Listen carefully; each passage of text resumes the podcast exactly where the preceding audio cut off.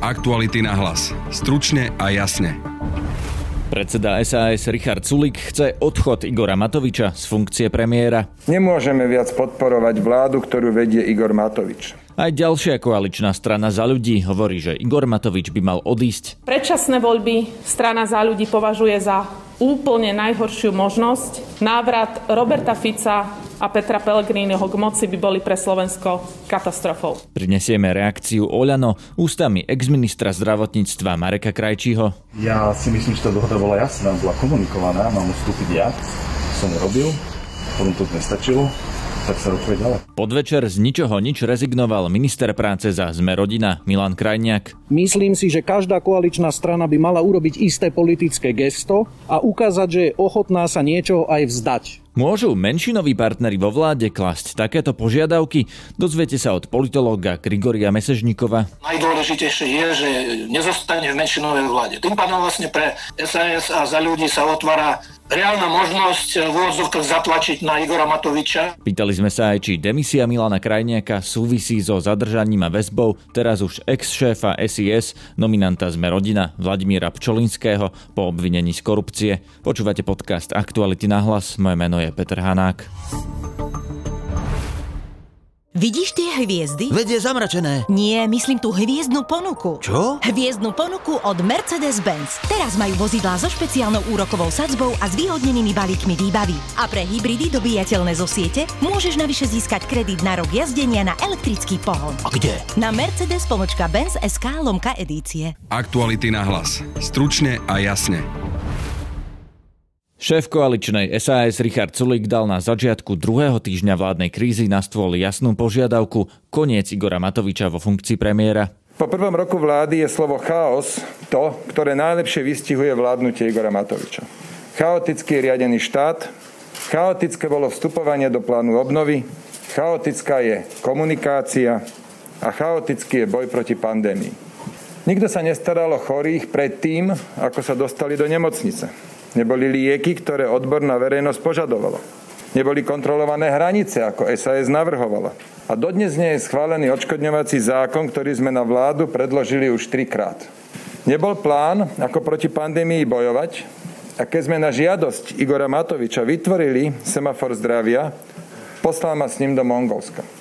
On, ktorý osobne riadil boj proti pandémii, však celé týždne, v novembri a v decembri, nerobil nič, až kým druhá vlna pandémie udrela naplno.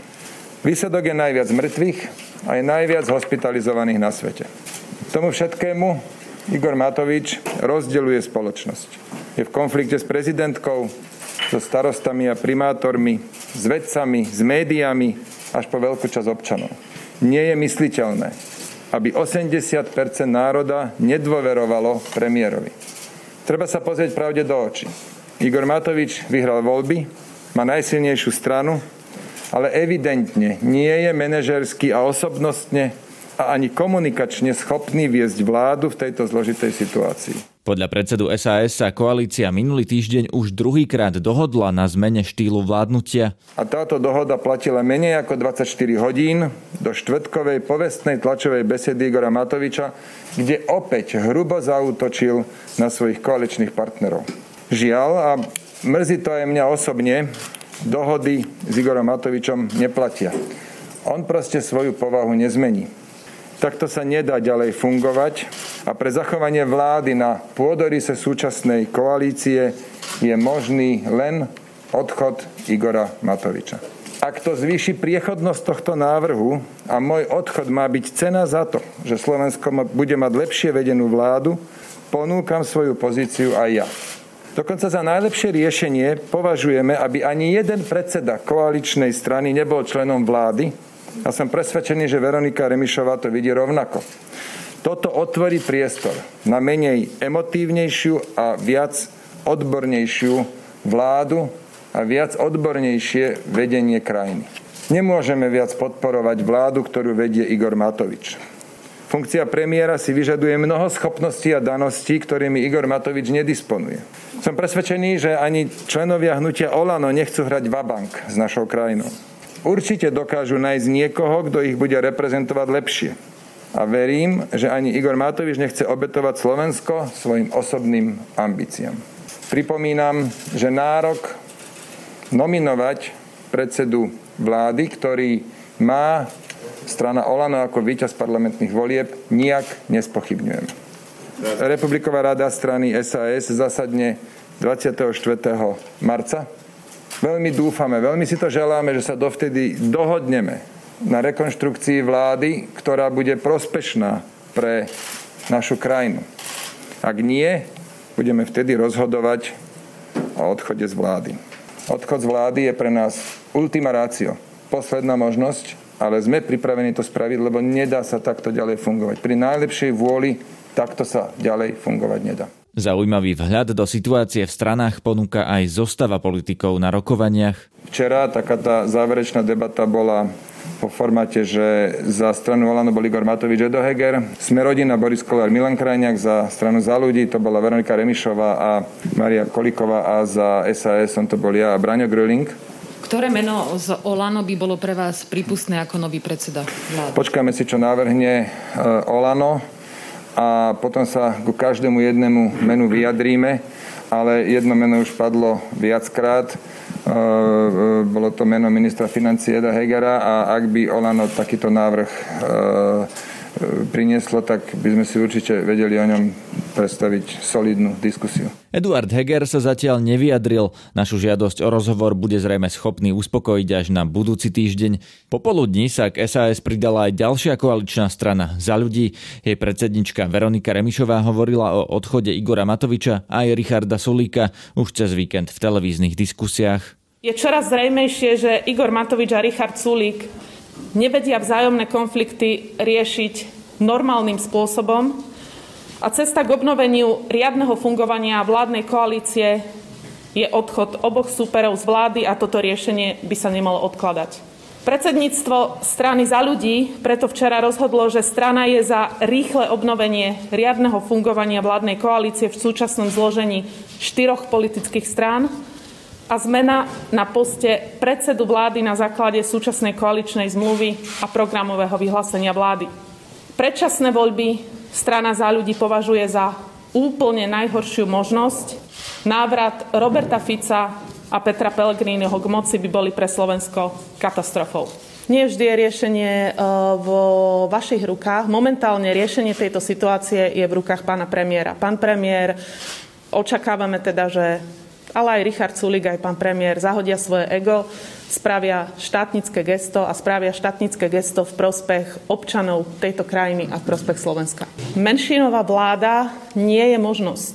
Menšinová vláda, pri menšinovej vláde nedokážete robiť e, ani veľké reformy, ani dôležité rozhodnutia a menšinová vláda e, pre nás nepripada do úvahy. Buď vládna koalícia má dostatočný počet hlasov alebo nemá dostatočný počet hlasov. To si myslím, že to je veľmi dôležité. Čiže v takom prípade by ste už hlasovali za predčasné voľby? Za predčasné voľby by sme nehlasovali v žiadnom prípade. Predčasné voľby sú najhoršou možnosťou pre Slovensko. Keď sa pozrieme do histórie a pozrieme sa napríklad na históriu Nemecka, nástup Hitlera k moci vyvolala séria predčasných volieb, ktoré myslím, že bolo štyri predčasné voľby po, po sebe, ktoré následne viedli k diktatorskému režimu. Predčasné voľby málo kedy priniesli niečo dobré. Jedinýkrát, kedy Smer vládol sám a mali jednofarebnú vládu, bolo práve po páde Ivety Radičovej, keď boli predčasné voľby. Dnes o situácii rokoval aj klub Oľano. V čase uzávierky tohto podcastu sme ešte nepoznali výsledok. Pred rokovaním sa vyjadril len exminister zdravotníctva Marek Krajči. Tak toto si musíme sa o tom porozprávať. Idem dneska za pánom premiérom, ideme sa o tom rozprávať. Je toto sebareflexia priateľná pre túto situáciu? Máme paralizovanú vládu pomaly druhý týždeň, nepríjmajú sa dôležité veci, čiže je čas niekam sa pohnúť z tej krízy. Tak určite. Pád vlády si pomaly nikto neželá, teraz dúfam. Nikto ani z vašich koaličných partnerov a treba nájsť riešenie. Rokovalo sa dva týždne a to riešenie sa zatiaľ nenašlo. Vyzerá to byť na ultimátum.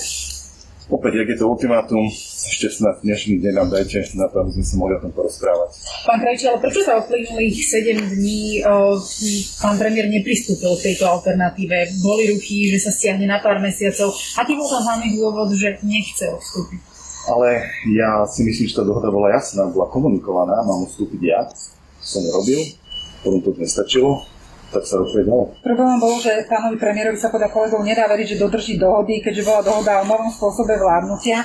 Mnohí vnímali tú tlačovú konferenciu, kde oznámil váš odchod ako porušenie týchto dohod a že jednoducho takto sa ďalšie tri roky fungovať dať nebude. Ja som nebol na tých uh, stretnutiach koaličných, aké dohody boli. Viem, že žiadne memorandum ešte nebolo podpísané. Neviem, čo porušil pán premiér. O 17. zvolala tlačovku strana Sme rodina. Milan Krajniak na nej oznámil svoju prekvapujúcu demisiu. Týmto momentom ako predseda ministerského klubu Sme rodina vo vláde podávam demisiu na funkciu ministra práce, sociálnych vecí a Slovenskej republiky. Po tomto svojom rozhodnutí spolu s pánom predsedom Kolárom sme informovali pani prezidentku, elektronicky e, táto žiadosť o demisiu už odišla, doručíme ju obratom aj kuriérom. Dovolte, aby som ju prečítal celú. Vážená pani prezidentka, podľa Ústavy Slovenskej republiky článok 116 odsek 2 podávam demisiu na post ministra práce, sociálnych vecí a rodiny Slovenskej republiky, do ktorej ste ma menovali dňa 21. marca 2020. Zdávam sa postu ministra práce, sociálnych vecí a rodiny Slovenskej republiky a prosím o uvoľnenie z funkcie v čo najkračom možnom termíne. V tejto súvislosti vám chcem poďakovať za dôveru, ktorú ste mojim menovaním vyjadrili voči mojej osobe. Svoju demisiu chápem ako krok k čo najskoršiemu ukončeniu koaličnej krízy. Myslím si, že každá koaličná strana by mala urobiť isté politické gesto a ukázať, že je ochotná sa niečoho aj vzdať. Ako šéf ministerského klubu sme rodina svoju demisiu za takéto politické gesto považujem. S úctou Milan Krajne. Predseda strany Zmerodina Boris Kolár sa do koaličnej hádky nezapojil. Konštatoval však, že Zmerodina nebude v menšinovej vláde. Chceli sme a chceme dovládnuť štvorkoalícii úplne najlepšie. Vieme si predstaviť aj trojkoalíciu, ale v menšinovej vláde si myslím, že to je tak na tri neotvorenia parlamentu a je to vyriešené. To znamená, že my ako menšinová vláda by sme nedokázali otvoriť ani, ani schôdzu parlamentu. Naozaj musím konštatovať, že toto je jeden cirkus a takto ďalej ísť nemôžeme. Ale ľuďom a občanom musíme jasne povedať. Zbytočne my budeme rozprávať, my chceme predčasné voľby. Ani ja ich nechcem. Ale robíme všetci preto všetko, aby sa tie predčasné voľby uskutočnili. Nalejme si čistého vína. Si zoberte, čo sa tým zmení, že odstúpi Matovič, alebo odstúpi aj Matovič, aj Sulík. Veď oni sa vrátia sem do parlamentu. To sú predsedovia politických strán a ten konflikt, ten cirkus sa presunie z vlády sem do parlamentu. Takisto sú to predsedovia politických strán a budú chodiť na koaličné rady a budú zastupovať tieto politické strany. To znamená, že ten konflikt medzi sebou si prenesú zase na tú koaličnú radu. Aktuality na hlas. Stručne a jasne. Momentálne som v spojení s politologom pánom Grigoriom Mesežníkovom. Dobrý deň. Pán Mesežníkov, pozerali sme pred chvíľou tlačovku z hnutia Sme rodina, kde s prekvapujúcim oznámením vystúpil minister Krajniak, že podáva demisiu. Ako to čítate?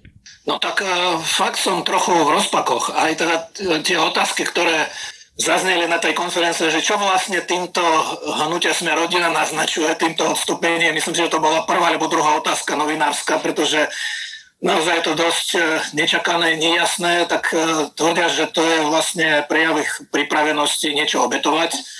Teda na oltár pokračovanie tejto vládnej koalície, neviem, ja priznám sa, že musím nejako to zrovnať v hlave, že čo to celé má znamenať, že sme rodina prišla pri, pri tom prvom kolečku vyjednávanie o nejakých požiadavkách s niečím, čo teda podľa mňa celkom nesúviselo s tou koaličnou krízou. Hej, prišli s nejakou sociálnou požiadavkou, ktorá by sa dala vyriešiť úplne bežne, bez nejakých uh, vstupov do koaličnej krízy, tak uh, ne, nemôžem to nejako komentovať, než možno, že nejaký náznak, že by mali aj ďalší nasledovať tento nečakaný krok, to ale práve povedali, že nie, že to nenaznačujú ani nikoho hlavu ďalšiu nežiadajú. Preto moja otázka na vás je, že či to nie je tak náhodou, či, to, či by sme sa zhodli v tom názore na to, že Milan Krajniak jednoducho nie je spokojný s ministerstvom práce a teraz keď sa črtá rekonštrukcia vlády, tak by možno chcel niečo iné.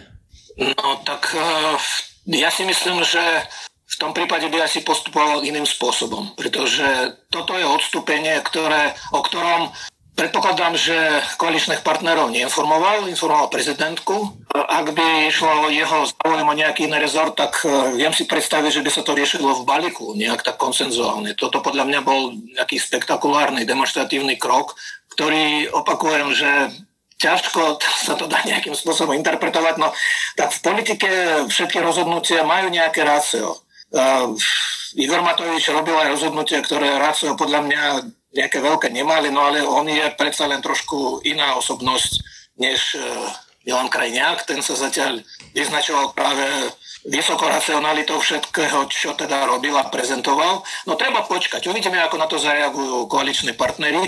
Pre mňa je dôležité, že uh, toto hnutie neuvažuje o odchode nejakom takom iniciatívnom odchode z vládnej koalície. Oni vlastne nemali nejaký problém ani s Igorom Matovičom, teda čo sa týka jeho zotrvania vo funkcii, čo teda musím povedať, že neviem, či je to naozaj tak, však Igor Matovič pri všetkých svojich aj pozitívach, ktoré mal, samozrejme, ale teda bol podľa mňa najväčším problémom a je najväčším problémom tejto vlády. Takže nemať nejaké výhrady voči jeho komunikačného štýlu si myslím, ťažko sa tomu verí. No ale Boris Kolár naznačil teda, že v menšinovej vláde v žiadnom prípade, čo je teda podľa mňa z tejto tlačovky asi to najdôležitejšie je, že nezostane v menšinovej vláde. Tým pádom vlastne pre SAS a za ľudí sa otvára reálna možnosť v úvodzovkách zatlačiť na Igora Matoviča, ak teda má záujem na zachovaní pôdorysu budúcej vládnej koalície na teda súčasnom zložení stranickom, tak eh, ho pritlačiť a proste naozaj to už potom ultimátum, že buď e, bude súhlasiť so svojím odchodom, so svojou rezignáciou, alebo potom proste vláda naozaj končí. Čo je podľa vás najpravdepodobnejší scenár? Myslíte, že to naozaj smeruje k tomu, že odíde premiér Igor Matovič? Uh, tak ťažko, ťažko sa niečo predpovedá, pokiaľ máte, máte predpovedať kroky ťažko predpovedateľného aktéra. Hej? Igor Matovič je nepredpovedateľný, nepredvydateľný proste politik, eh, ktorého rozhodnutia sa riešia často za pochodu, proste improvizuje.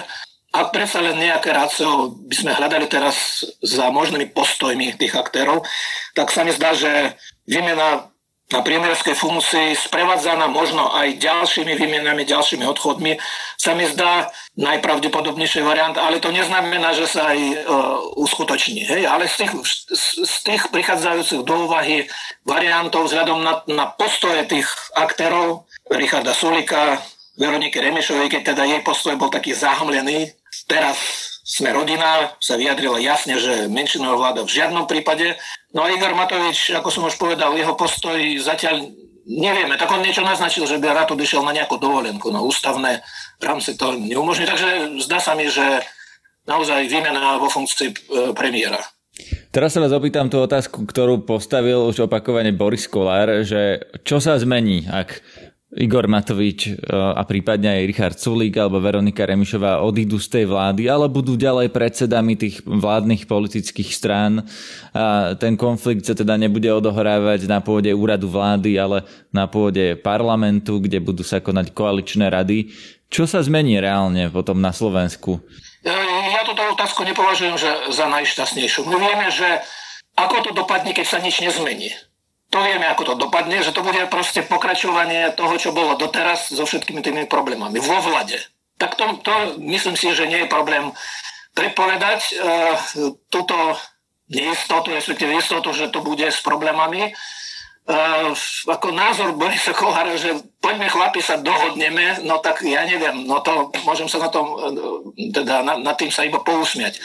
Myslím, že vo vláde sa zmení veľa, vo vláde sa s príchodom nového premiéra, ak teda bude, on samozrejme musí mať politickú podporu svojej strany a určite aj Igora Matoviča, však ten bude delegovať tohto človeka, neviem, kto to má byť, ale v prípade človek kooperatívne nastavený. Hovorí sa o pánovi Hegerovi. Môže to byť aj on, môže to byť aj on, môže to byť aj niekto iný, ale v každom prípade proste iná osoba môže nastoliť iný komunikačný štýl, vzťahy medzi koaličnými partnermi sa môžu zmeniť. Uvidíme, či e, zostanú vo vláde ministri, ktorí momentálne naznačujú, že by aj odišli. Možno, že niekto z nich odíde. No proste vo vláde podľa mňa sa to zmení. No a čo, a čo sa týka parlamentu, tak e, ako parlament je in, trošku iné teleso. Parlament je e, proste, to je arena naozaj konfliktných situáciách, kde sa nemusí rozhodnúť vždy konzenzom a prijatím spoločného stanoviska. Vláda rozhoduje tak, aby bolo prijaté spoločné stanovisko, ktoré sa potom bude presadzovať. V parlamente môže byť zhoda nejakej väčšiny situačnej, ale politické konflikty v parlamente sú bežné. No tak e, predpokladám, že sa zmení možno miera konfliktnosti v parlamente, to môže byť konfliktnejšie, ale nemusí, vôbec to nemusí e, byť. A pritom aj väzby medzi napríklad Igorom Matovičom a Richardom Sulikom už nebudú také ako vo vláde. Však vo vláde predsa Matovič bol nadradený nad Sulikom, parlamente budú v rovnakom postavení. Skôr sa pýtam ale na tú koaličnú radu. Viete, že aj tak to budú vlastne predsedovia koaličných strán, čiže budú v podstate nadriadení ministrom, tak ako doteraz budú oni rozhodovať o tom, čo sa príjme a čo sa nepríjme a tí ministri to budú len vykonávať. Otázku na otázku. A povedzte, a vy máte pocit, že pri rozhodovaní o, vo vlade, že rozhodovala reálne koaličná rada? No, predpokladám, že rozhodovali podľa toho, čo si dohodol Igor Matovič s Richardom Sulíkom, Borisom Kolárom a Veronikou Remišovou. Rozhodovali politickí ministri. Vlády takto nevyzerali. Tak to, čo bolo na poslednom zasadnutí vlády, ja si myslím, že ak teda koaličná rada sa dohodla, že tak budú postupovať a že na záver proste jeden z, z, z líderov koaličných strán, konkrétne Richard Sulík, eh, bude mať expoze, kde použije jemne povedané nenormatívnu lexiku. No ja si myslím, že ako, samozrejme, že koaličná rada je dôležitá, ale koaličná rada je to istý rámec, je to politický rámec, môže ovplyvňovať e, ako vládnu politiku, ale nie už priamo konkrétne konanie tej vlády. Hej, dosiahnutie spoločného konzenzuálneho rozhodnutia, ktoré je povinné pre všetkých, bez výnimky. Hej. Tak ja si myslím, že No je to jedna z možností. Je to jedna z možností. Doteraz to, čo sme tu mali, tak vláda síce fungovala, ale proste tie konflikty boli, povedal by som, že spektakulárnejšou oblasťou činnosti tejto vlády, než je rozhodnutia. Posledná otázka. Myslíte, že tá demisia pána Krajňáka môže súvisieť s prípadom pána Vladimíra Pčolinského, šéfa SIS, ktorý momentálne vo, vo väzbe obvinený z korupcie? No tak e, ja som zachytil, že teda po tom takom prvopočiatočnom postoji, že e, je to na policii, padne komu padne a, a tak ďalej, policia má rozviazané ruky, aj teda od predstaviteľov tohto hnutia. Potom zaznívalo niečo také, že to môže byť nejaká politická hra, ktorá dokonca má pôvod vo vládnej koalícii s cieľom ja neviem, zmeniť nejak pomery. No priznám sa, že ja som sledoval pomerne pozorne to, čo sa odohrávalo vo vládnej koalícii. Nejak som nezachytil, že by sa tam začali rozohrávať hry v koaličnom prostredí proti uh, už dnes bývalému riaditeľovi SIS. Takže nezdá sa mi, že proste táto demisia nejakým spôsobom s týmto súvisí. On síce vystúpil niekoľkokrát, uh, alebo minimálne raz, pán Krajniak, a Myslím si, že to nebolo celkom šťastné vystúpenie, keď začal proste elaborovať o nejakých možných prepojeniach a nejakých hrách. Naozaj treba nechať policii voľnú ruku v tomto. Ale možno, že ničo nevieme. Viete, pán Hanak, to je proste tak, že ešte pred pol hodinou nikto nečakal, že Milan Krajniak odstúpi. Hej? A odstúpi, on odstúpil v kontexte tej krízy, veď on to aj povedal. Ak teda niečo sa dalo z toho vyvodiť nejaký záver, tak to bola nejaká demonstrácia, to bola nejaká ukážka, ako by mali postupovať koaliční partnery v tej kríze. Ale nenaznačoval, že by to súviselo nejako s kauzou Vladimira Pčolinského. Ani tam veľa toho nevieme. No je, je pravda, že na jednej strane sú tam nejaké svedectva tých kajúcnikov.